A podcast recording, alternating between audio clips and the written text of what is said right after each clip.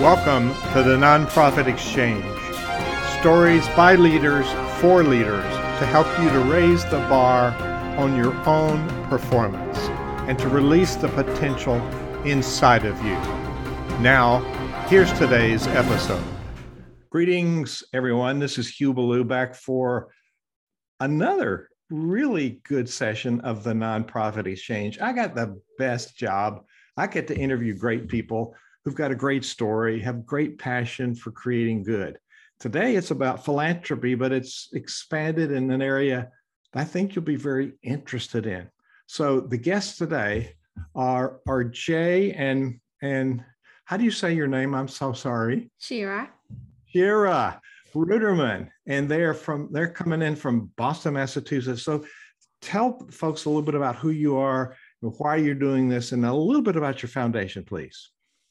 So Shira and I come from very different backgrounds. Uh, I'm a Bostonian. I grew up here, um, went to college and law school in the area, became an assistant district attorney, was very interested in politics and really wanted uh, in the beginning of my life to give back through politics. And then along the way, I, I think I became a little bit jaded about politics, seeing is that it's mostly about uh, raising money. And um, philanthropy is not something that I think most people um, say, okay, I'm going to start a career in philanthropy. It sort of happens along the way. So I had done many different things in my life, but um, my dad decided to start a foundation. Um, I've always been involved in the social sphere. And he asked me to, to jump in and, and get involved. And initially, I thought philanthropy is very sort of passive and, and just giving um, to causes. But over the years, we've developed a very activist form of philanthropy and, and advocacy. And that's a little bit about my background. Maybe Shira would like to talk about where she's from. Yeah.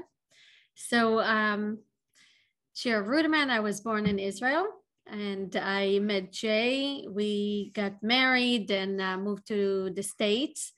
Prior to that, my background is in management and strategy, and I uh, love public policy, was always uh, extremely involved and engaged with uh, public policy and run for offices. Um, and I think, as Jay described, like our different backgrounds uh, brought us together to appreciate and understand the power in change that philanthropy brings to our society. And from believing in public policy and understanding family values, I think we were able to bring this to the foundations world and literally create from scratch uh, the view, the vision, and the implementation that the Ruderman Family Foundation has today. Love it, love it, love it, love it. So, um, the foundation. Did you start this? Is was this the one that your dad started? Well, it's my dad started the idea of a foundation, but it was sort of on paper and a what what I would call a checkbook foundation. Uh, basically, you know, uh, a fund of of money, and people would come to him, and he would write checks. It wasn't until Shira got involved that it really became professionalized. And then, you know, I came in several years later, and now we're an organization with offices in Boston, New York, and and in Israel, and we really operate on a global scale. Uh, but that's over. You know, we've been working um, as an organized foundation for um, approximately 20 years. So a lot has gone in, you know, within that period of time. Amazing. So rather than just focusing on fundraising, the Ruderman Family Foundation is the name of it. You you're actively devoting your existence to problem solving, advocacy, social justice, and other things. Tell us a little bit about what that means and why that's important. First, I think it's important to know we do not do fundraising. We are an independent uh, family that had dedicated mean to the public goods in under a foundation um, structure. So we do not do fundraising, and we actively create social change strategy uh, based on our passions, values, and abilities to make change in certain areas. The areas that we chose to work on uh, inclusion of people with disability for the last 18 years, mental health in the last uh, six years, strengthening the relationship among um, American Jewry and the state of Israel, and strategic philanthropy. So on that specific areas, we decide what is the change that we want to see in the upcoming years and how we can best manifest that by concentrating. Um, and our strategy so far has in the method, as you mentioned, few elements. One is traditional grants, which we uh, approach the organizations we want to work with. We decide what is the change we want to do with them and decide on a partnership. We run a few of our internal programs. Um, but I think most uniquely about us is the fact that we do a lot of advocacy and raising awareness, which means we create content, create white papers, research, surveys. We do campaigns on social media and traditional media.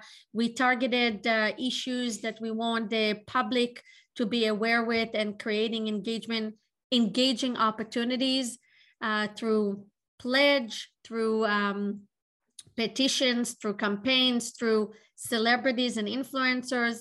Um, and we heavily think constantly how we can change perception and decrease stigma in the case of inclusion and mental health. And by that, we choose every time the best ways and the best platforms to get engaged. Do you want to add something?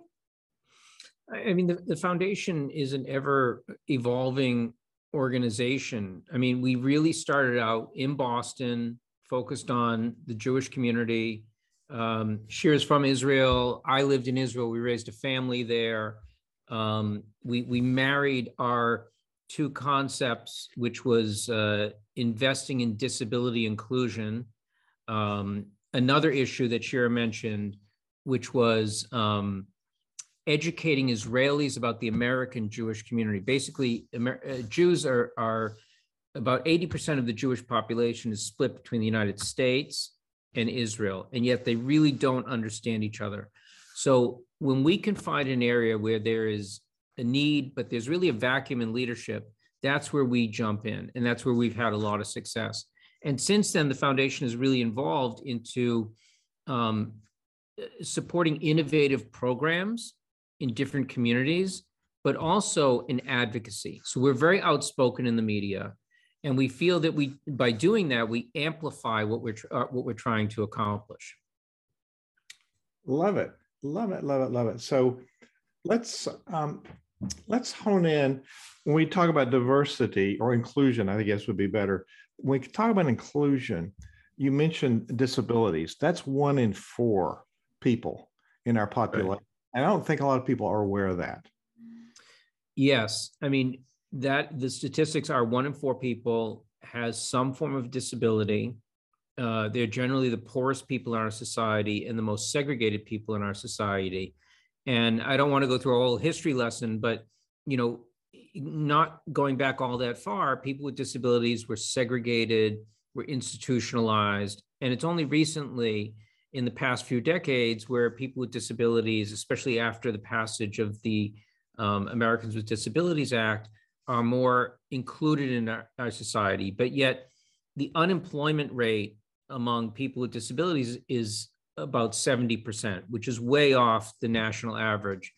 Um, and a lot of that comes from stigma. So we spent a lot of time trying to break down stigma um, and addressing that in different ways. We put out white papers that deal with different aspects of society that we really feel can get people to think differently. And then finally, we sort of stumbled into getting involved in Hollywood. And first as a critic and now as a partner in, in changing um, the way disability is seen um, on the small screen and the big screen. Um, and we feel that through cultural change, you can really change the way people view other people and the way they act towards other people. So that's um, philanthropists are in fact change makers, right? Absolutely. I think philanthropy is an absolute uh, power uh, and a partner to make a change in society.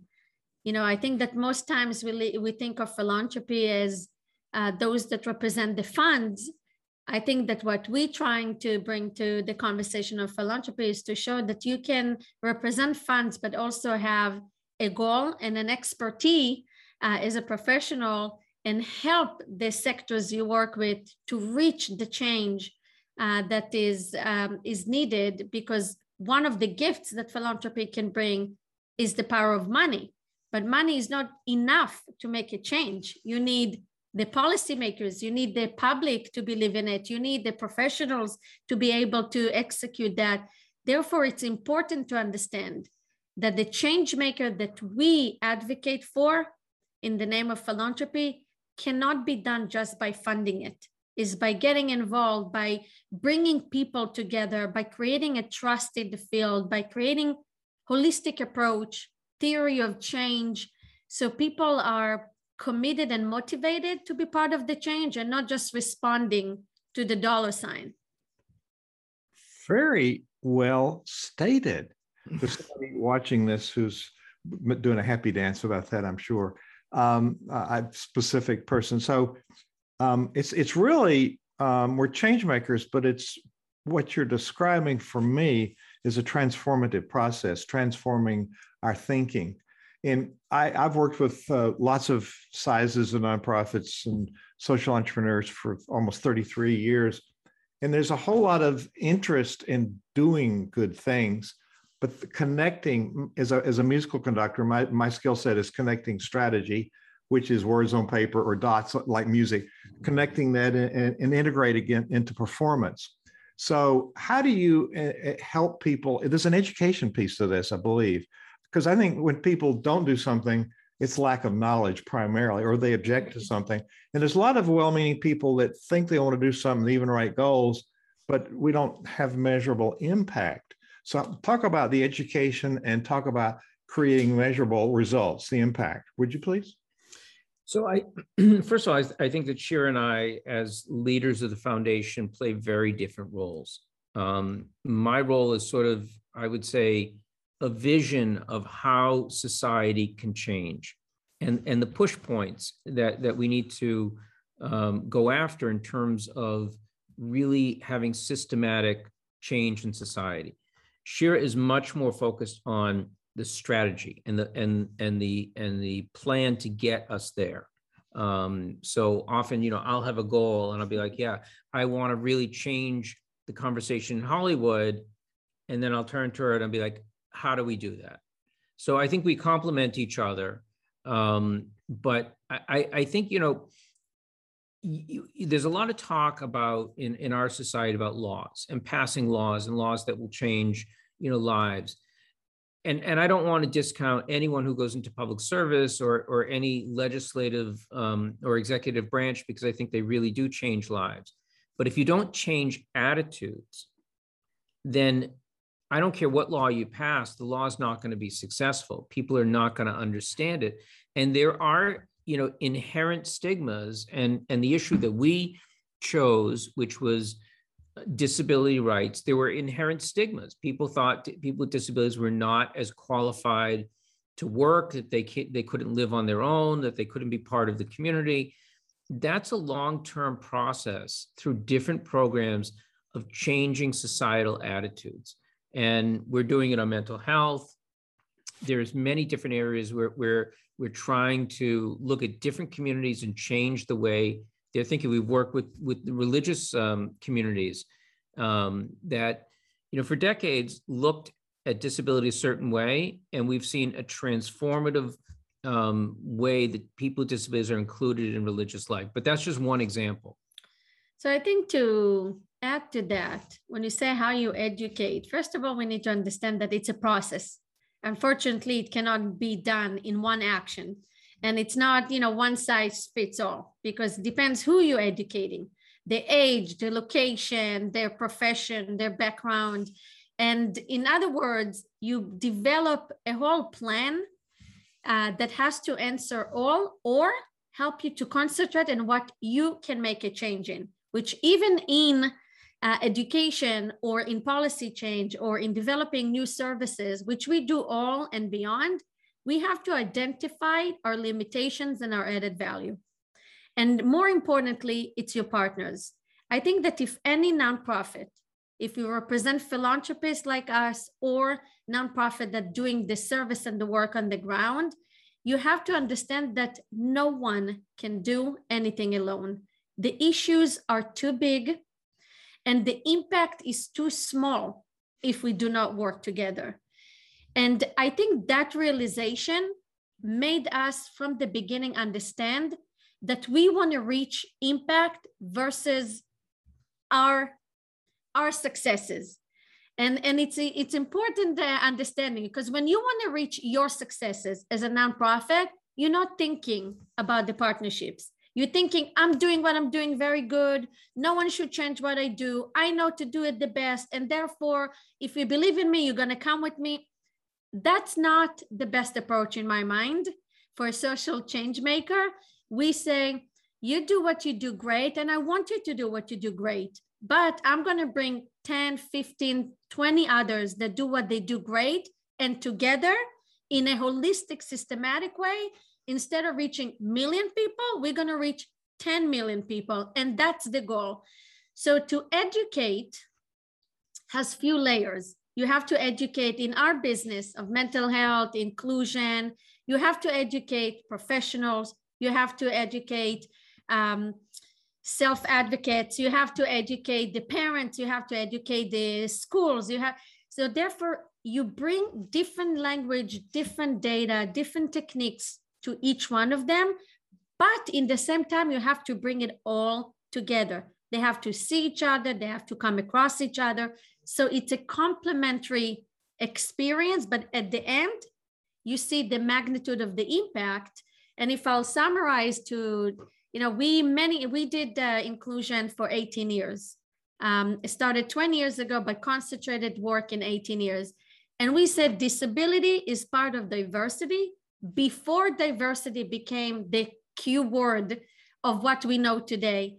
So today, when people speak about diversity, to them it makes sense. Of course, disability is part of it. But we can show you data and services that 18 years ago did not include whatsoever people with disability. And it's important because now people feel like they own it, they're part of it, they uh, understand it. And this is the power of education. You lose your credit and success, but you gain everyone's uh, engagement. That is brilliant. Now, we'll have this interview transcribed, and that whole narrative will be there. There's a number of really critical points there. Really good leadership, really good focus on results, really good the synergy of who are we. In the South, we say none of us is as smart as all of us. And, you know, we have our own grammar besides our own words. Uh, so, and, and, we are better together. You notice the name of our organization is SynerVision. It's the synergy of a common vision. And you just highlighted we're in such high level of sync. Everything you talked about is the work we do. We do the the the, the capacity building for the leaders and the boards and the the structure, the strategy piece. I'm a conductor. You know, our strategy is that piece of paper. We got to have we got to have the roadmap to get where we're going. So all of that stuff it just leads me to ask. You know, you are you are in government, but the and government has has a role there's a really huge role that our, our, our, tax exempt communities, the religious communities, the community charities, foundations, membership organizations like chambers, um, there's a huge role all of those organizations play in the kind of work you're talking about. So talk a little bit more about how, how you inspire people, how you're a catalyst for this change, how you provide tools for people to actually do this stuff. Because I think there's more people that want to do it than have the understanding of how to do it, right? Well, yeah. I mean, first of all, I would say a large part of the economy in the United States revolves around the nonprofit community. It's it's a significant aspect of the workforce in the United States, and I don't think the United States would look as good as it does now with all our problems if people were not dedicated to work in the nonprofit and, and the religious communities. It used to be the third largest employer in America. Right. I think it still is. And and yet it's not talked about because it's it, they're not as large as a Fortune 500 company or or you know um, the attention that elected office gets, but they're on the ground. They're really creating the change and they're helping people who are in difficult situations and and especially people in the religious community are dealing one on one with problems that people are facing that, that are that are really um, uh, very important in people's lives. So i, I have to um, really say the, the community is very important. Um, but what we've done is, for example, on the issue of disability, we've looked at different communities. Um, we've issued white papers. We deal a lot with the press. So, for example, probably the most successful white paper we did was a white paper that that the takeaway was that more police and firefighters die by suicide than in the line of duty. And that's a shocking statistic, but unfortunately, since we released that paper, which was several years ago, almost every week there's a firefighter or a police officer someplace in the United States who takes his or her own life. And what we're trying to do is to talk to the police departments and fire departments across the United States saying, you have to deal with the mental health of the people that are working for you and not look at it as a weakness. Because what happens when someone comes forward with a mental health issue in a very stressful environment like a police force, their gun is taken away, their badge is taken away, they're put on on leave. Um, so there's a lot of stress not to come forward. And and what we're talking through this white paper is like, hey, you have a real issue here. Deal with the mental health of the people that are working for you and the people that are protecting us.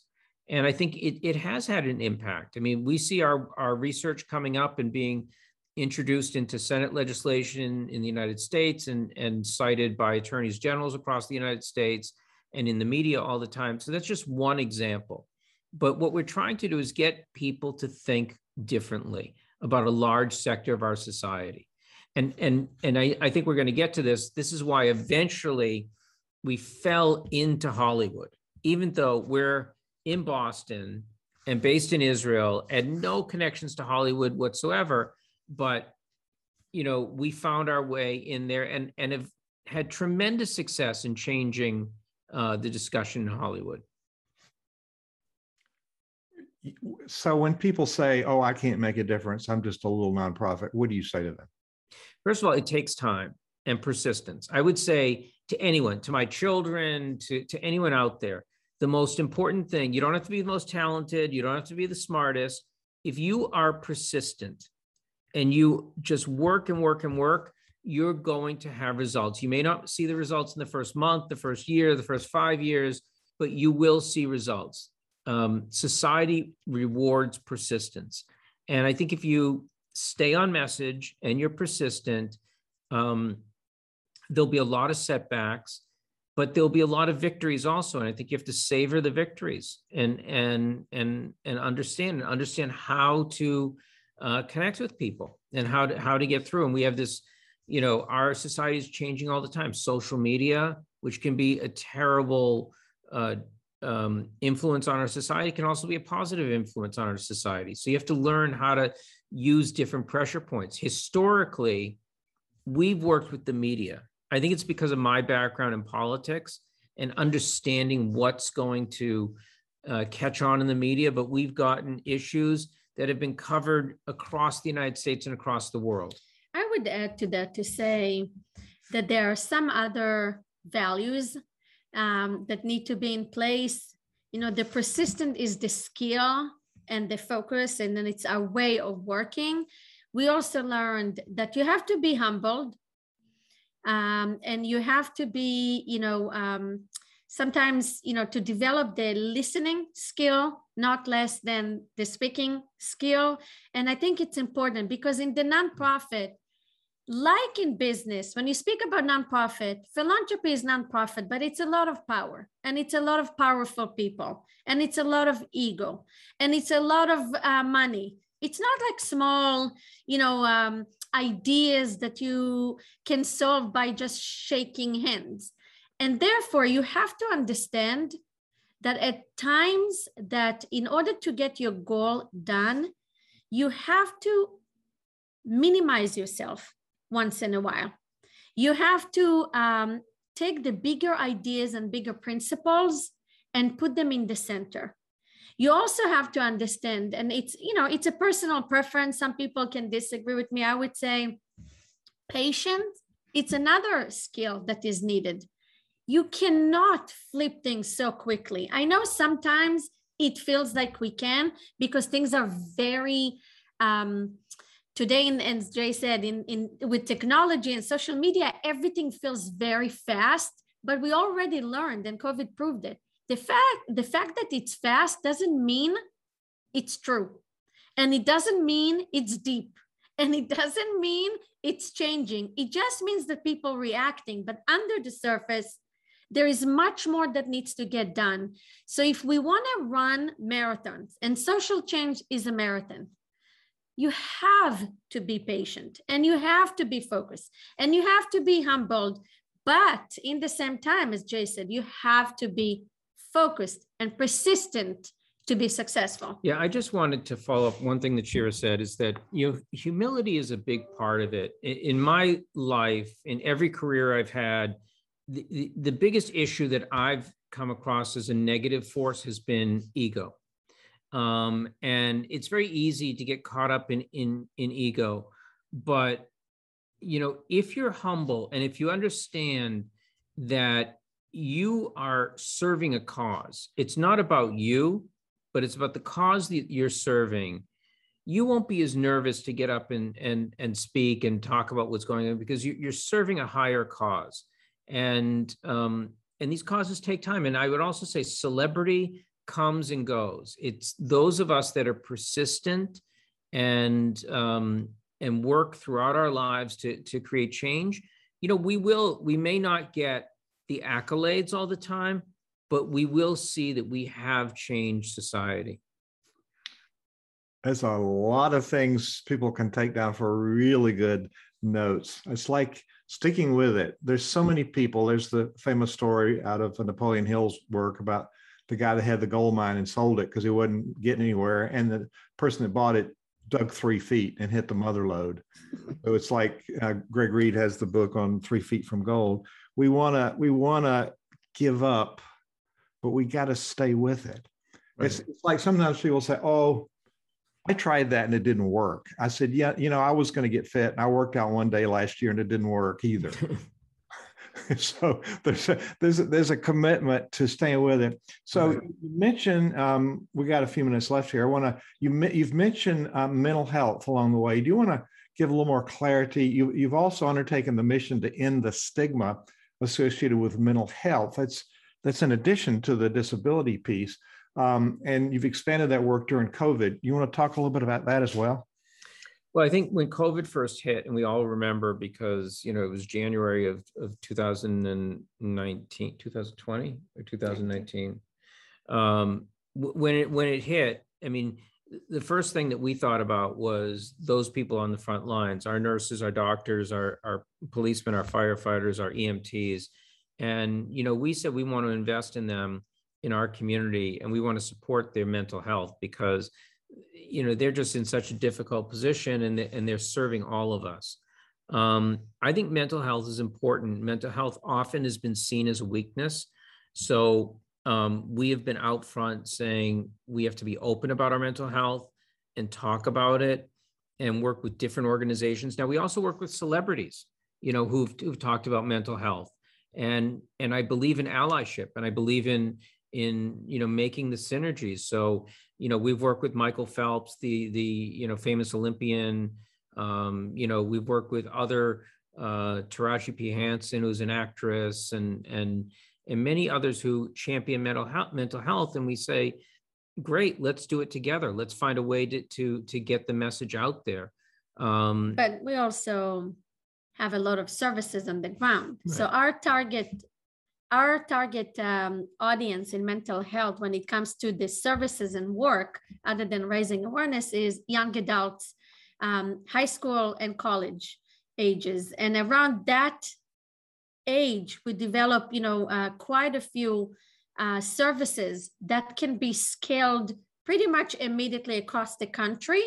And if it's a program in high school that as of now is running in like uh, 400 uh, high schools in the United States, six, uh, st- six states, Um, so we constantly think how we can get a service that's not being given in a scale that can be on the ground and can be multiplied by others pretty quickly. That's that's the idea to develop things that are expensive and complex are very problematic. So we're trying to you know target it, the services that we choose to be involved. We develop a guide for um, for universities and colleges.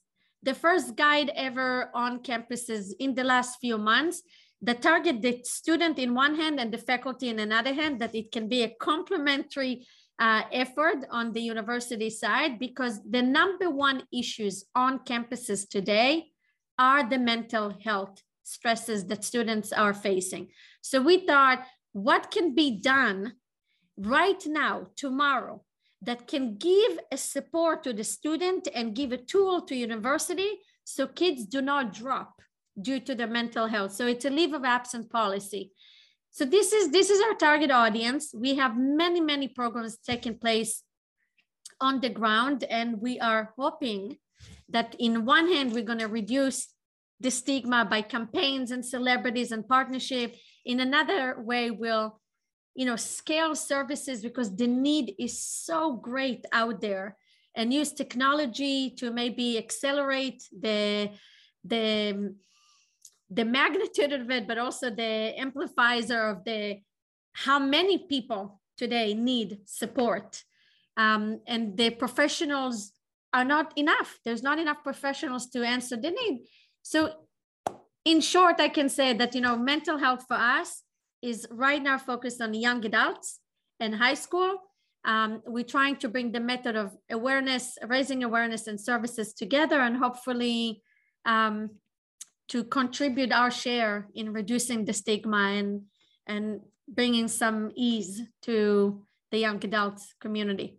That's huge. That's huge. Thank you. You're you're so articulate and convincing. I can't any understand. I can't think anybody that hears you doesn't want to say yes to whatever you're saying. so nothing against you, Jay, but she's she's so out there with a passion. She's very passionate. I got it. I got it. I'm smarter than I look. Right. so, in your notes for me, you said the um, more recently the the foundation is focused on empowering advocates to affect social change on their own. Can you talk a little bit about that? So, you know, we've been involved for decades on the issue of disability rights.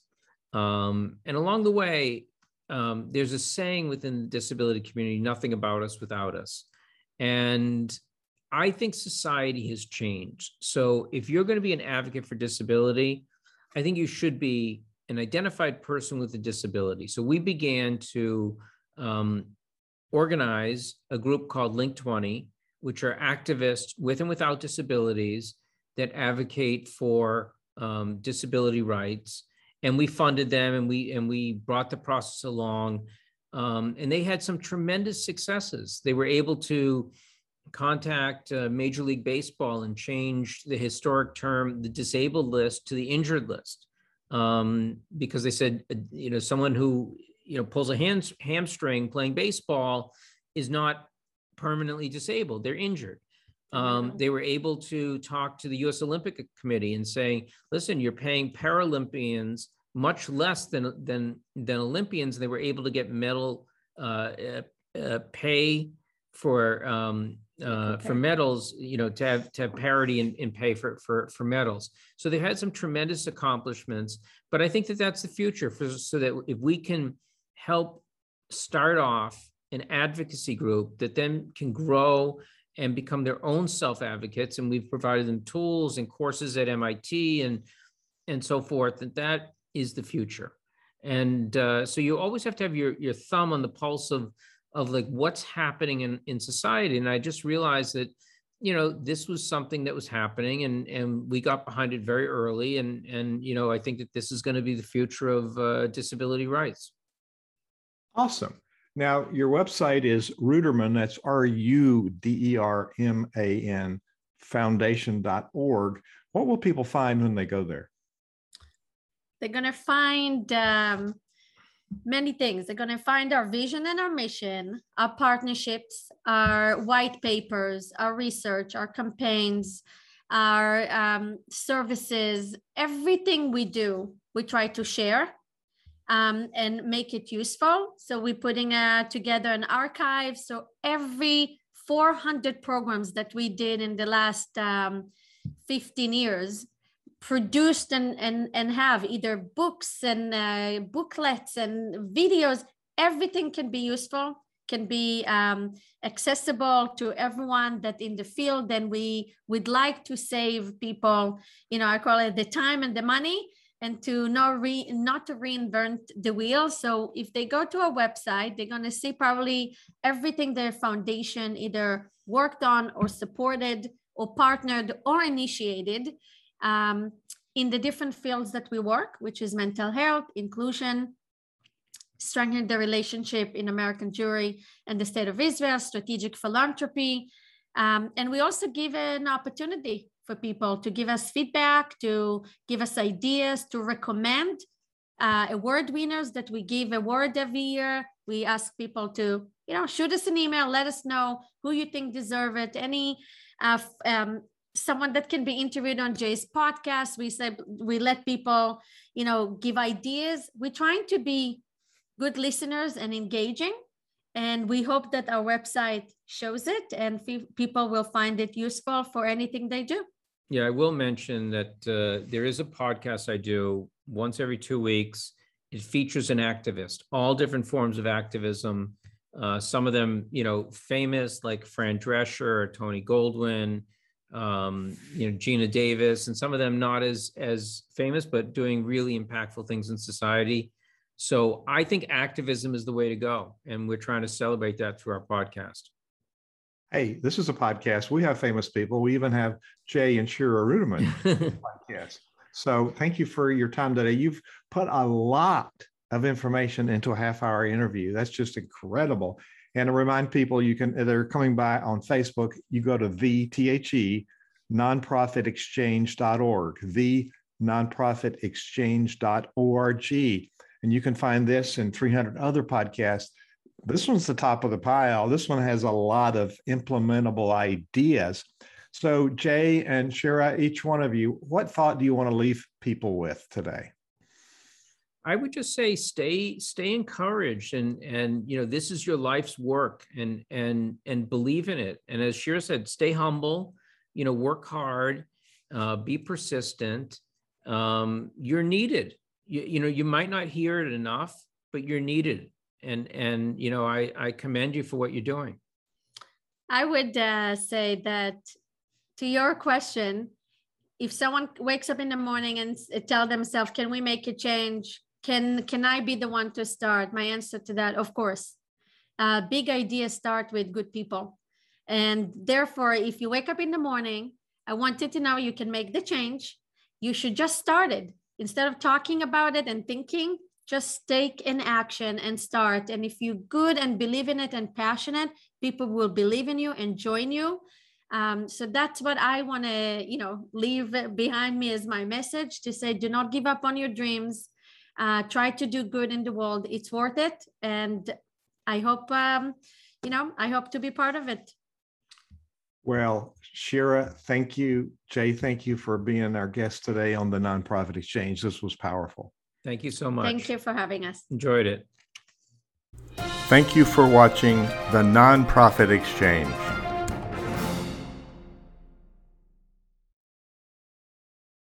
This podcast is a part of the C Suite Radio Network.